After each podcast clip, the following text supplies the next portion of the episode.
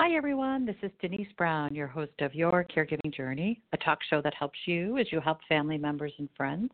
Thanks so much for being with me today. It's July 30th. It's just about 10:30 a.m. Central Time, and we're live out of Chicago. In just a few moments, Claire Day, our dementia care expert, is going to join us. She's going to give us an update from the Alzheimer's Association International Conference that happened earlier this month. Just a couple quick updates for you. Caregiving.com turns 23 on August 3rd. So, as we do every year, we're having a birthday party. This year, we're using our birthday party to launch some new opportunities for you to connect and share with us. We are starting a first photo virtual chat on the first Friday of every month. Our first photo project inspires us to take a photo of our caregiving day on the first day of every month. And I thought it would be great not only to post our photos, but to get together to talk about our photos. So that's what we're going to do on the first Friday of every month. So the first one is August 2nd. And then we're doing pop up care and shares the week of August 5th. We're going to get together virtually for about 20 minutes to connect, to support, to receive. The first 10 minutes, we're going to actually do some reflecting and sharing. And then the second 10 minutes, we're going to do some self care exercises. And then we're also going to start a community reflection. So on the first Sunday of every month, we're going to get together as a community and reflect. And you can use that reflection in any way that works for you. It could be reflection in prayer, it could be reflection in meditation, it could be reflection in visualization. Whatever it is that brings peace to you, we're going to do that on the first Sunday of every month. All those events are posted on caregiving.com. So if you go to caregiving.com slash party, you'll see all the events and the opportunity for you to RSVP your seat so that you get a reminder and information about how to connect. So again, go to caregiving.com, look for information about our 23rd birthday celebration, and then join us for all that you can. Everything, some, one, whatever works for you We'd love to connect with you. Okay, so joining me this morning is Claire Day. She's our dementia care expert, and she's also Chief Program Officer with the Alzheimer's Association Northern California and Northern Nevada chapter. Good morning, Claire. Thanks so much for being with us today. Good morning, Denise. Thank you for having me. So, earlier this month, you attended the Alzheimer's Association International Conference. Where was it this year? I did. It was in Los Angeles, so it was super close for me. I got to stay on the same time zone for once, which was very nice. Um, but Alzheimer's Association International Conference, or AAIC, as you'll probably hear me referring to it throughout our program today, is the world's largest research conference on dementia, um, and it it attracts um, more than almost 6,000 scientists from across 75 countries who are all really in this fight to um, to end um, Alzheimer's and dementia, and it it, it is definitely um, more than just Alzheimer's research going on. It it does um, there's there's a lot of research now that's starting to bubble up, thinking looking at Lewy body and vascular dementia and those sort of cardiovascular risk factors as well as um, frontotemporal dementia, degeneration, that kind of thing. What was really great about this year's conference, uh, it was probably the highest attended, I think, um, 50, 57 to 5,800, I think was the final number that I heard, but 52% of those were women, um, which is really exciting wow. to see um, women in these leadership roles within science. Um, and um, I think what's also really exciting is as we've seen, and you know, you and I have talked over the years about finally since 2011 that sort of increase in Alzheimer's research at the NIH, we're starting to see those younger new investigators start to bubble up with some of their work now. Um, and it was interesting. I was in one panel presentation with a um, with a speaker who was talking about there was that time in the sort of early 2000s, late 99 to early 2000s, where we lost a decade of Alzheimer's researchers because there really wasn't funding out there for people to want to commit to um, getting into the field of dementia research, and we're really seeing that change. um, and starting to see young scientists who have aspirations of wanting to run their own lab and have their own um, research projects, which um, probably wasn't possible 10 or 15 years ago because there just wasn't the research funding to do that. And now that we see that consistently growing every year, it's it's allowing the field to grow with it. Um, and you really felt that at this year's conference. It was really remarkable. I'm wondering about data sharing. If you remember, just a few years ago, there was a huge, huge movement to share data and not yeah. just keep it enclosed. And I'm wondering what the impact of that has been. Yes. So I think that one of the things that um, I've learned over the years is that dementia has a much different um, approach and philosophy around data sharing, um, Alzheimer's and dementia. So and part of that is through something called the Global Alzheimer's Association Interactive Network, or GAAIN. And GAAIN is a gateway to providing access to a vast collection of dementia research data.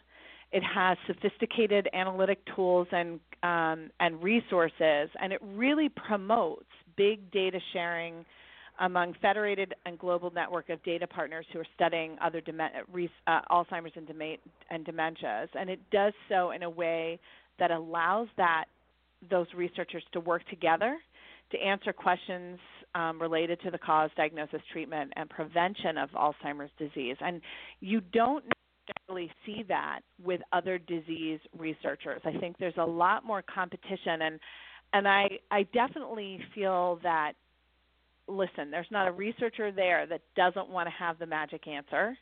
But I, I also think that researchers are um, realistic in understanding that there probably won't be one answer to dementia. There's going to be multiple answers. We're learning more and more about reducing risks through cardiovascular um, factors like high blood pressure and diet and exercise, and how that might be one piece of this prescription in addition to um, something else that they might find that talks specifically to the um, beta amyloid or the tau protein. So um, I think they're also realistic about the fact that even though everybody wants to f- find the answer, they just want the answer found. And I think that that's um, something that that the Alzheimer's Association believes in, and I think that Alzheimer's and dementia researchers believe in, um, because um, it re- they really want to address that need of coordinating and leveraging existing resource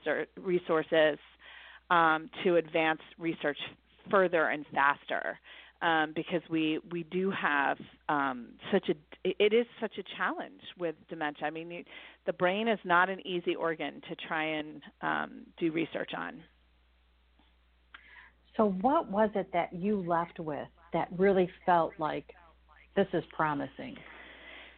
Yeah, so I think there were a couple of things that came out um, in the news, and and you know I was I was talking about this when I do a research presentation. Spoiler alert: the cure was not found, and there wasn't a big um, there wasn't a big uh, research um, presentation like we saw last year with um, with the results of the Sprint Mind study and with ban um, with the the the Pfizer or um, oh, I'm blanking on the two pharmaceutical companies, but the BAN 2401, which was um, showed the re- the reversal of amyloid positive in the brain. So, but that was a very small sample. So there wasn't a big like aha moment.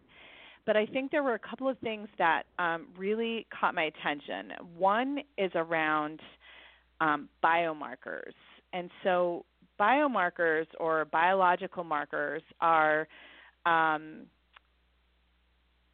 reliable, inexpensive, and non invasive things that physicians and clinicians can use to di- as a diagnostic tool. And and today biomarkers are not being used in early detection and diagnosis because there's really not one that's sort of bubbled to the top to say, okay, this is the best biomarker that we can use. So sometimes it's um, a little bit more invasive, like cerebral spinal fluid, which they're using in research. But but there's been more and more push towards finding that blood biomarker. Um, and so what there what we what we saw um, at um, AAIC was um, a couple of new studies that talked about blood-based biomarkers, which included those hallmarks of the disease that we know, amyloid um, and tau. Um, and so these could be a, a really big welcomed um, change to the way we practice and diagnose Alzheimer's. And and I should state that this is early research, right? So they're not ready to go to market tomorrow, but I think the horizon is is that much closer for us to have a concrete and ineffective blood biomarker to diagnose and detect Alzheimer's disease um, early. Um, why that's important is that we know that families often wait years for to go through the diagnostic process, months at the minimum. Um, it's cumbersome, it's subjective, um, and for the most part, PET imaging isn't being used.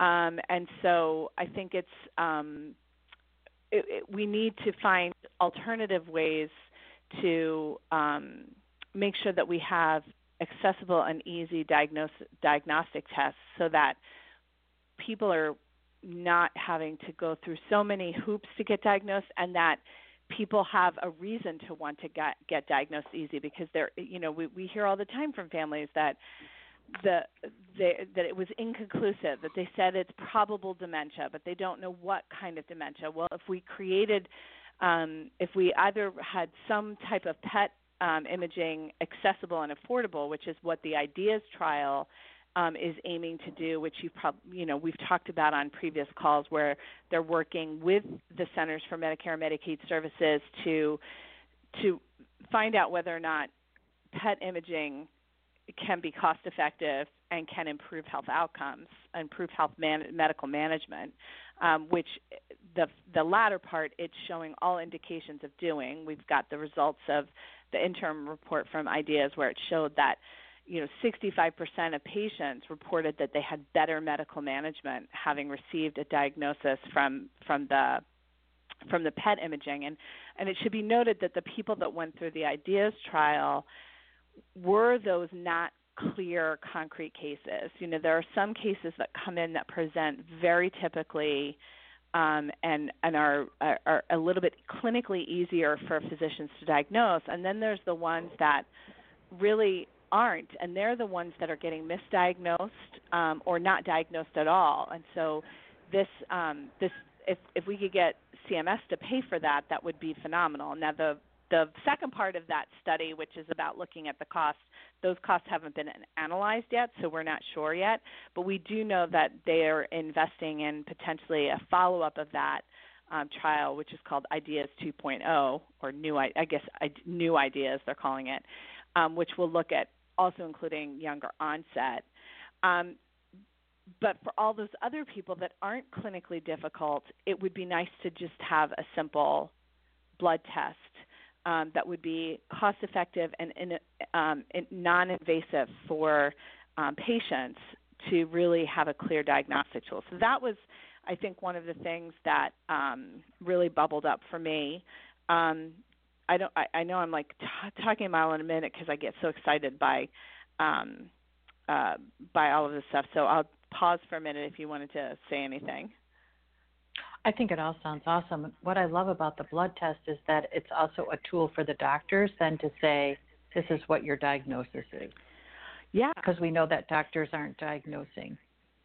Yeah, and I think that that comes with, at the same time, um, a responsibility for us to prepare physicians better to have that conversation because there are there are physicians that we know um, do suspect that it's Alzheimer's disease or do have fairly good um, cognitive testing to show that it is Alzheimer's disease, and they're still not having that conversation. Um, and so we do need to um, we need to address that piece as well. And there's lots of projects that are going on around the country that are helping to raise that awareness and prepare physicians to have those conversations because they're certainly not easy conversations to have, but they should be they should be being had by a medical professional so that they can answer questions and then um, start to talk about what um, care and support and treatment looks like. Absolutely. And I would imagine it felt just amazing to be connected to a community where everybody is focused on the same purpose and mission. Yeah. Yeah, and you really feel it at AAIC. I think that um you, you know it, it it there's there's so much going on. It's it's a it's a full 5-day conference. It starts on a Sunday, goes till Thursday. Um, it's a lot of information. There are oral sessions and plenary sessions and poster presentations. There's so much great information, and yet you want to soak it all up in that time, even though it's it's a long day and it starts super early. Like it, it I, you feel that around that the people that are attending are really there to see what else is happening and to help potentially carve or shape their work moving forward.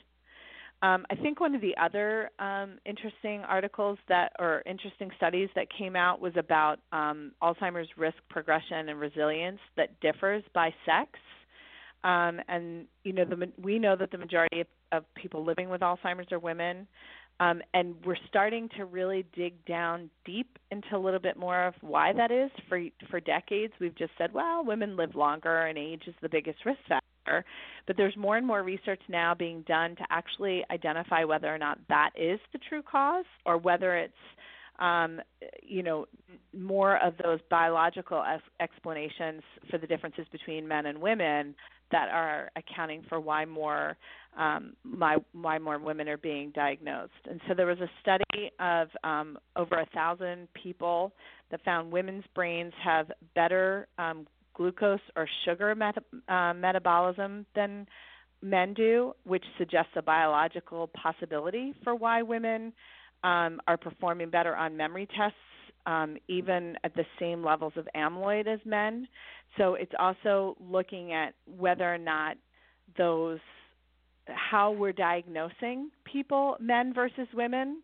Um, if if women are performing better and and the sort of um, the these studies were showing things like um, you know that that um, women need to be um, working you know stay, staying working and and physically moving their their brains more to make sure that um, uh, there and clearly I'm not moving my brain well this morning, but it talked about um, women who work longer and um, and work have better resilience to Alzheimer's disease, and um, it may have some relationship to this um, to to how we're processing glucose in the brain um, and how our how our how active our brains are staying, um, and so. Um, we're sort of kind of getting some clearer pictures of that, and so they've been able to fund um, 14 projects that are looking at the differences between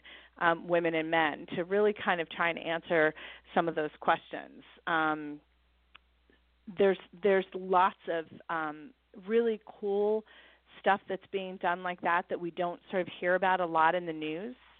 Um, and I think the other pieces that they're looking at that I got really excited as there's more and more research that's coming out to support um, that heart brain um, health connection and how we really need to be what's good for the brain heart is good for the brain and, and the, the benefits the cognitive benefits are starting to become clearer when it comes to um, exercise, diet, and nutrition. And of course, you know we've, you've heard me talk about the U.S. Pointer Study, which is launching across the country to put all of those things together, similar to what happened in Finland several years ago.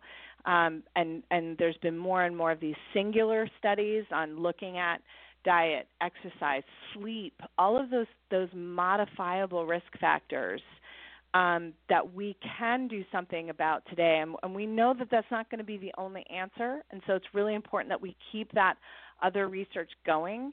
But if we could delay onset by even just five years, the amount of people that would um, the the the cost analysis and then the people that would not um, develop the dementia symptoms um, could be drastically reduced um, by just delaying onsets or, or you know slowing that risk reduction. So we're really starting to see the need to make sure that we're talking about good heart health and brain health the same way. Um, and like I mentioned earlier, that Sprint Mind study from last year is really worth repeating. That people that maintain blood, good blood pressure of 120 systolic or lower um, had uh, about a 17% less risk of, of developing mild cognitive impairment. And when they looked at mild cognitive impairment and dementia together, it was almost 20%. Um, and what's really great about that is they're going to continue that study too because they weren't able to attribute a reduction in dementia, but they think that's part of the reason is that they didn't look out far enough. If you think about the progression of dementia, it happens slowly over time. And so if you're not studying it for longer than five to seven years, you may not see the benefits. But if we look beyond those five to seven years, um, will we be able to see a, a statistical significance and reduction of people that develop um, dementia? And that's huge. And so, uh, you know, when you think about what can I do today, um, you know, other than eating blueberries and exercising, well, make sure that you're monitoring your blood pressure. And if your blood pressure is high, treat it. Um, and make sure that you're seeing, you know, going to your doctor and, and getting, mo- making sure that that blood pressure is uncon- uh, under control. I remember the blood pressure thing. So when I went to the eye doctor last month, now they take my blood pressure oh, it was yeah, at 120. Yeah. It was 121. Perfect. Yeah, so I thought, okay, oh, it's working. It's working. Yeah, that's that's. Other, I mean, I. Go ahead. Sorry. Oh no, go keep going. I was just saying that that it's it's such an easy thing that any one of us should be doing, regardless of our age. Um, and I think that's where we start. We're starting to see that shift of talking about brain health and just overall health together. And we've never thought about brain health. We've just we've talked about keeping our bodies healthy, but we've never thought about what that means specifically for our brain and what it means to lead a, a brain healthy lifestyle. And I think we're starting to get the evidence now, and evidence is a really important thing, right? We didn't have it before, and now we have all this evidence that shows there are things that we can do that make our brains function better or stay healthier.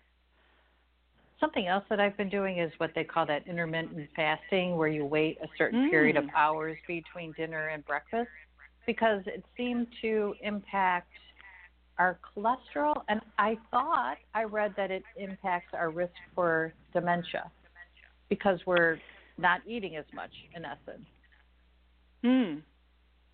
Yeah, I'm not as familiar with that one, but I know that there have been, you know, when you think about um, when you when you think about if it's a it's if it's if it's decreasing your cholesterol, then it's got to be good for your brain health as mm. well. And I, I, I just want right. to say, because I didn't say this before, I think it's really important to mention that we also know you can do all these things and be the healthiest heart per, healthy person and still develop Alzheimer's disease. So we're we are in no way saying that these things will stop you from getting dementia. But what we do know is that they might reduce, they will reduce your risks of developing dementia, and right now, that's all we've got. So let's do what we can to decrease our risks while those amazing scientists that I met last week are working on the plaques and the tangles and the tau and the beta amyloid to find out that piece of the puzzle, which is where I started sort of saying this isn't going to be just one answer. It's going to be a combination of answers. You know what I think would be interesting to talk about next month is I, I want to say this in the right way. A caregiving experience puts us through a lot of stress. And when mm-hmm. we're stressed, we might not have access to things like eating right because our stress is so Correct. high, or yep. ex- exercising because we don't have the time or the energy.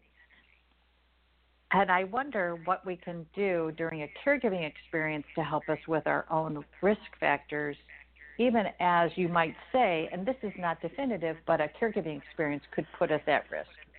I think that's a great topic for August. Okay. Was there anything that was missing in the conference this year that you wish they had focused on? Mm. I mean, there was so much. I don't know that I I even got to a, an eighth of of it um, from really getting to see all of it. Um, so I don't think there was anything. I mean, obviously, you like the big stories, right? We like the stories that show a clinical trial of a treatment that's working.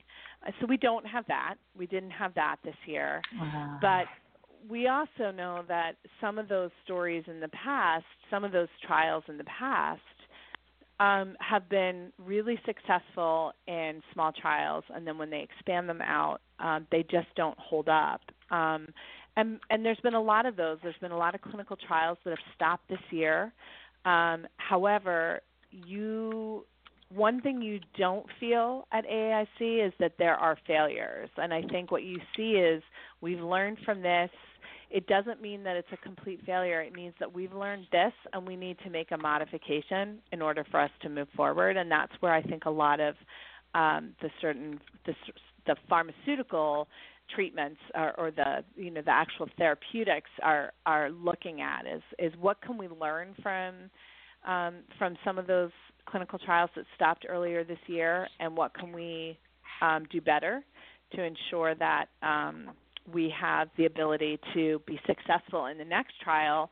Um, and I think part of that comes from just basic experience um, and learning, and part of it also um, is, comes from um, um, from the fact that we have this increased funding and awareness and need to do uh, more studies than we've ever done before. How could we We're read more? started. Ab- absolutely. How could we read more about research that was shared during the conference?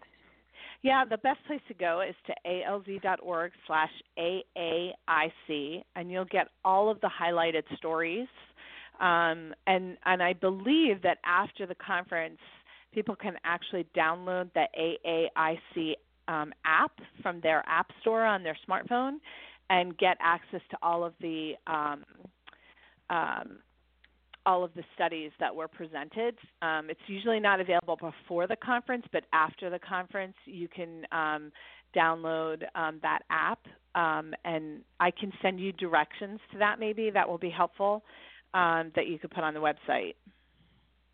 Yeah, that'd be awesome. Because I Yeah. think we would. I I think the the availability of such important information is really a huge asset for us, and we should take advantage Absolutely. of that. Absolutely. Just curious, why do you keep going back every year?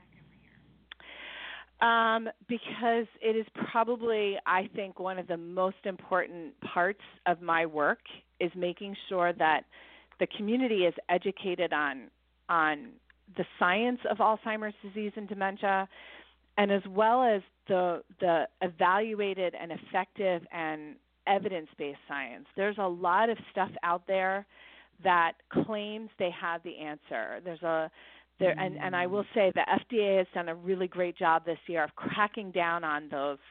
If it seems too good to be true, it is kind of memory boosters and things that are going to reverse Alzheimer's and those types of treatments that are not based in evidence. And it, and as frustrating as sometimes our FDA process is to get a drug from from a, a test tube to, to market from a time perspective, it's it's about safety and it's about evidence, and we require both of those things in order for um, for us to actually put a product out to market to humans for very good reason.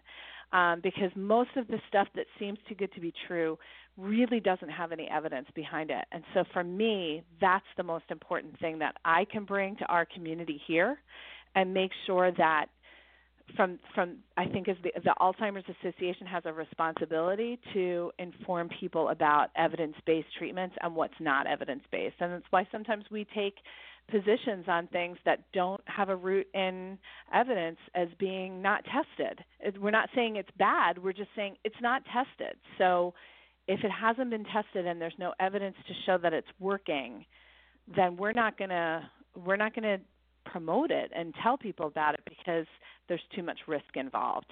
And I think there's too much opportunity for people to um, potentially be taken advantage of. And so that's that's why I keep coming back.